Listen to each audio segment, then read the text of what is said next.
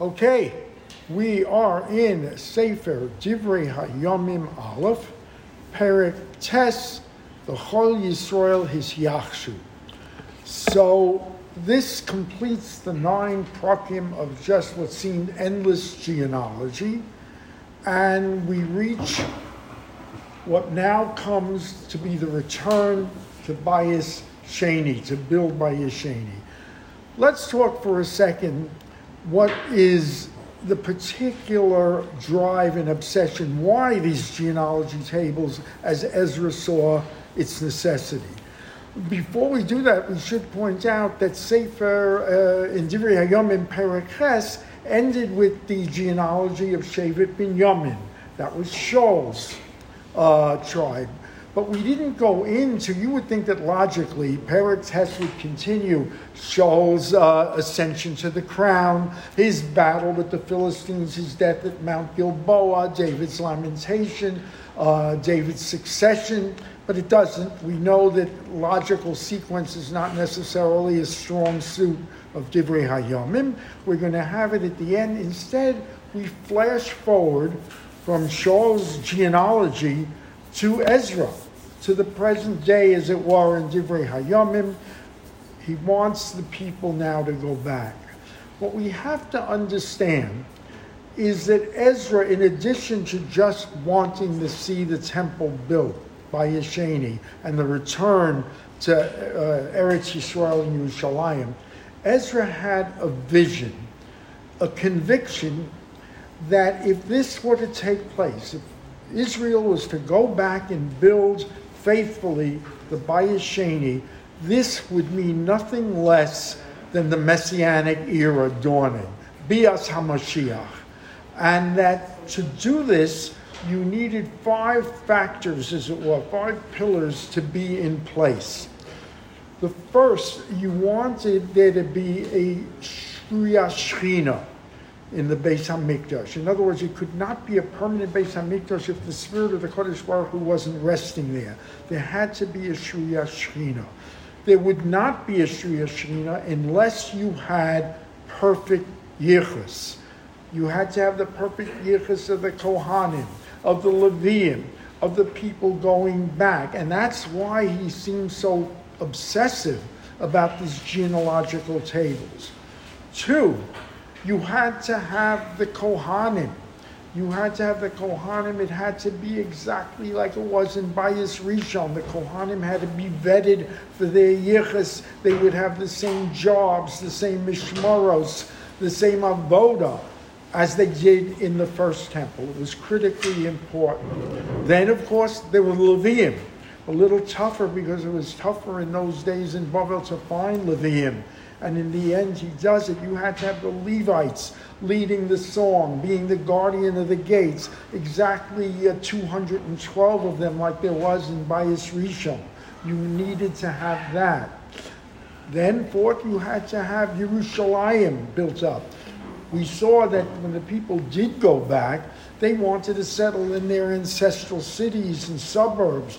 No, they had to be in Yerushalayim. And if you will remember, we saw in Nehemiah, there was a lottery in each Shevet to get the people back to Yerushalayim who voluntarily, quote, close quote, went back to Yerushalayim. And if then there were appeals to go back, you had to populate Yerushalayim.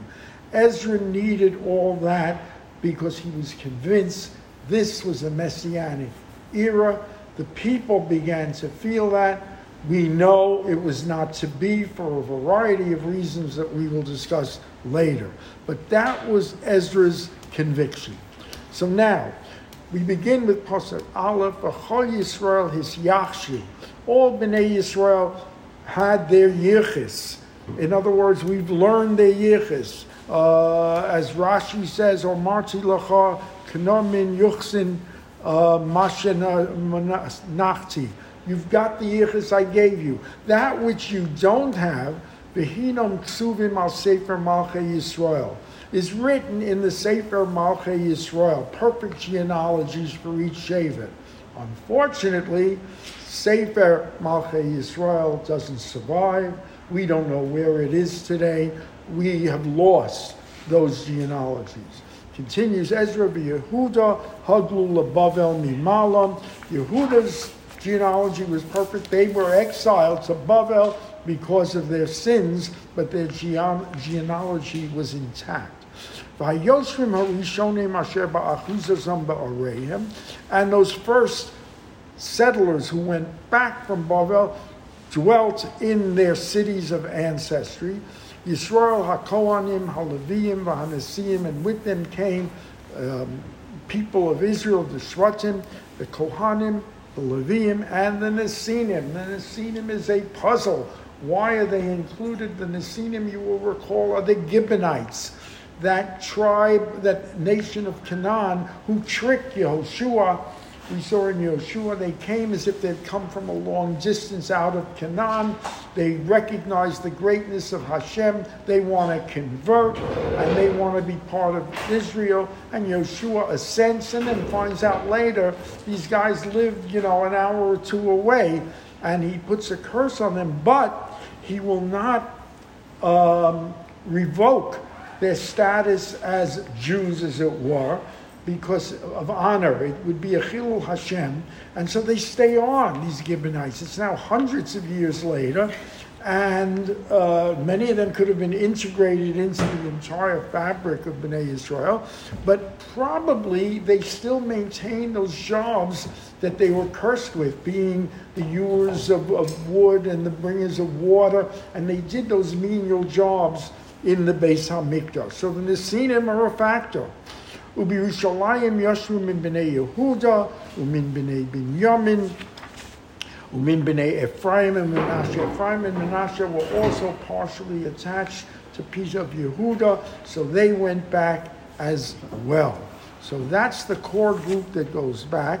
And I let something out that was critical in what makes Ezra convinced this is the Mashiachus. There had to be a Malchus Beis David this could not work if you did not have a Malchus Beis David presiding over the Bayis Sheni, and that's why Zerubbabel is so important because Zerubbabel is one of the last known descendants, direct descendants of, of Melech David. He leads the people back. Moreover, you make the connectivity between Yehoshua, the Kohen, who he designates as the Kohen Gadol, who is the son of the last Kohen Gadol, Yehotzadak of Bayis Rishon. There had to be this continuity to confer legitimacy on the entire thing. So now, Usi ben Amihud, ben Omri, ben Imri, ben Bani, ben Peretz, ben Yehuda, these are the people that went back. Note that Peretz is the key um, progenitor of Melech David. It comes from Peretz. Umin Hashiloni, Osya HaBachor, Uvanov, Umin b'nei Zerach, Yeuel v'acheim, Sheish Meyos v'tishim account for 690. You will note that in that first wave of exile uh, returning, uh, there may be 42,000 people. It was a terrible disappointment to uh, Ezra because it was just a fraction of the population of Bavel. Obviously, they felt either comfortable or too comfortable in Bavel to leave a lot of them may have assimilated, but it should have been like a, a warning, you know, the handwriting on the wall, if you excuse that metaphor, that this wasn't going well. And continues, and Ezra himself does not go on that first uh, group. He waits 23 years. The Gemara tells us he was waiting. His Rebbe was sick and couldn't leave. He would not leave his Rebbe till he died. And as we say, it's 23 years later that he came. Umin b'nei bin Yamin, and from bin Yamin, Salu ben Meshulam ben Hodoya ben Hasnua, the Yivnana ben Yerocham, Ve'ele ben Uzi ben Michri, Umushalam ben Shitaya, ben Ru'el ben Yivniah. L'soldasam, Teisha Meot v'chamishim b'shisha, 956 people. Kol Ela Anashim Roshei Avos Leves Avoseim. Each one was the head of their families. So now we get to the Kohanim. Um, Umina Kohanim Yediyah v'Yehora v'Yochin v'Azariah ben Chilkiah ben Meshulam ben ben Morosi ben Negid Beis Elokim. Adaya ben Yerocham ben Pashkud ben Malkiah, Umase ben Adiel ben Yachzeria ben Meshulam ben Mishalmes ben Emer. V'achehem Roshim Levi Sabosam, Elef Ushra Meos, 1760, Giborei Achayel, soldiers, Meleches Avodas Beis. Umin Leviyim, and now we go to the Leviyim, which is we're going to learn is a much tougher proposition. People had so assimilated, had so grown unaware of the traditions of the Leviyim, and you had to have a perfect replication of the. Uh, the, the work of the Levium as well as the Levium themselves. Umin Levium Shemaiah ben Chisha ben Azrikam ben Chashavya ben Bnei Merori, Ubabikur Cheresh V'Golo, Umatnaya ben Micha ben Zichri ben Asaf, Yehovadja ben Shemaiah ben Golo ben Yedusan, Ubracheha ben Asa ben Elkana, Hayoshe bechatzre Netoposi, lived in the suburbs of the area, the open areas of Netopos the Hashoarim. Now, the Levium are divided into two categories because that was their main jobs. There was the Mishorim and the Shoarim. The Mishorim led the singing, which was critical in the Beis Hamikdash. The Shoarim guarded the gates and the entrances. Interestingly enough, one, there was a chova, a, a, an obligation, you did your job. In other words, if you were a Mishorer, you weren't a Shoar. If you were a Shoar, you couldn't be a Mishorer. So that each one had the specific job. Interestingly, the Rambam tells us that if a Levi did the work of a Kohen, he's chayav misa bidei shamayim, at the hands of heaven. If a Kohen did a Levi's job, he is called out for it. He is has to bring a korban, but he still can do it. Reasoning being, the Rambam says, is that the Kohen has the kedusha of a Levi. The Levi does not have the kedusha of a Kohen, but more about that later. So the Shorim, the guys who guard the gate, Shalom, the Ika, the Talmud, Achimon, the Shalom Harosh. And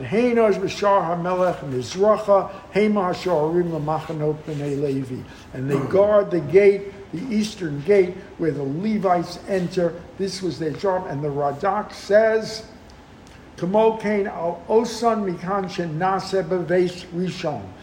Exactly as was done in the first temple, nase beves hasheni.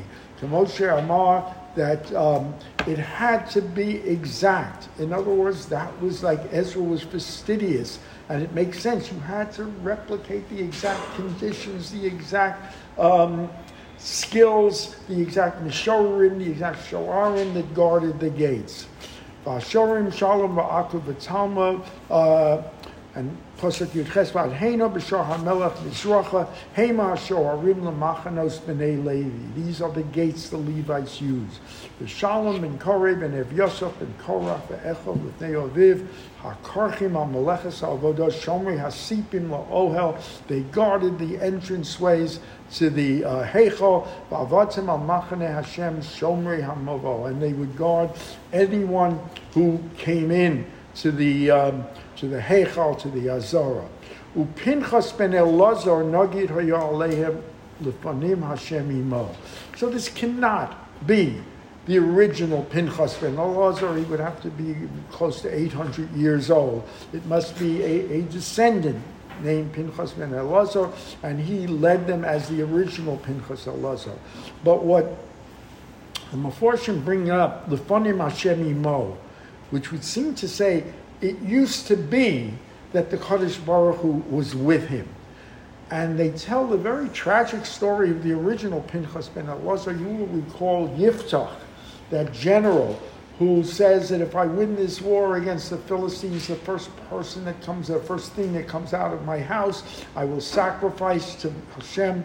He takes a neder. Tragically, it's his daughter so he goes through, it has to go through the net. There, this question whether he does or doesn't.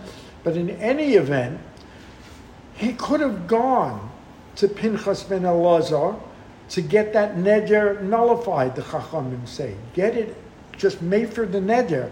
But he wouldn't go to Pinchas saying, I'm a big general, I'm a big Tsar, and Pinchas would not go to him.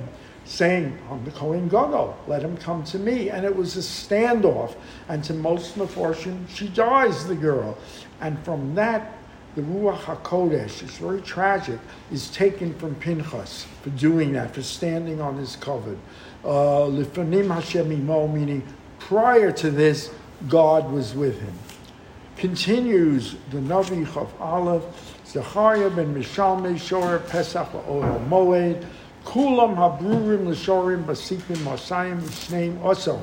All that guarded the gates, total 212. That number 212 is the exact number you would think, you would expect in Bayis Rishon. Hema Bechatzrehem, they are in the courtyards of the temple. Hatyachshim Hema Yisad David Shmuel Horoebe Munasam. They have their yichis that goes back to days of David and Shmuel, and that's what Ezra is fastidious about. They saw their emuna, they saw the legitimacy of their genealogy. They guard those gates that face all the um, mishmaros, the different watches of the Kohen. La'arba ruchos yasharim. Those gates were in the four directions: Mizrach, Yomot, Tzafona, Negba, east, west, north, and south. V'acheim b'chatzreim lavo l'shivas hayomim me'es el es im'ela. And their brethren are in the courtyards ministering to the temple itself from day to day, 24 7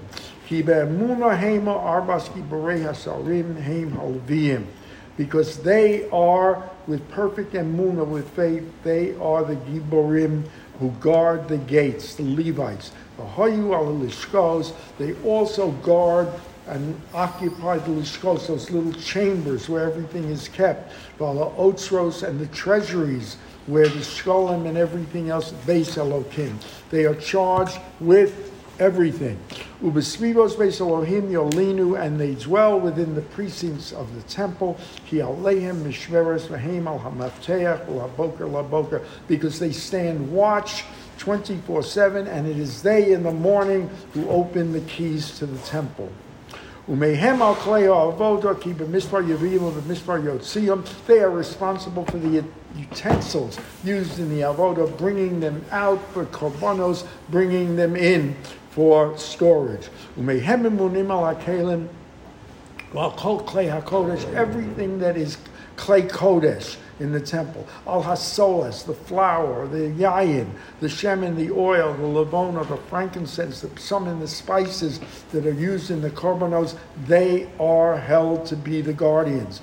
Umin b'nei kohanim roche hamakachas lapsamim, and they prepare for the kohanim the psamim which is used on the korbanos. Umatchia min halvim hu ha-bachar l'shalem ha He is the bachar Uh, Be'emuna al Maseh HaChavitzim. He is responsible for the Chavitzim.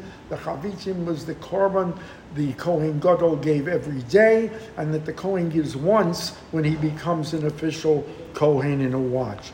Umin b'nei ha'kochas min ha'cheim ha'lechem ha'marachas lahachin Shabbos Shabbos. Shame we can't go into the lechem ha'panim that went from week to week and miraculously stayed steaming hot and they were in charge of leaving it on the lechem, on the lechem hapanim, on the shulchan. The elam misharim. Roshei Avos Alviyim Balishkos Paturim, they were the singers. Kiyomim Balayla Aleim B'malacha. Their job was day and night on their malacha, learning the songs, singing the songs. Eila Roshei Havot Lalaviyim Latolosam. Roshim Eila Yoshu B'Yushalayim. They had to dwell in Yushalayim. Ubigivon Yoshua Avi Givon Yoel V'Shem Ishtomacha. Now we are going back to Givon Uvenoah Bechor Abdun V'Tzur V'Kish Uval V'Ner V'Nodav to Saul's King Saul's genealogy. Holy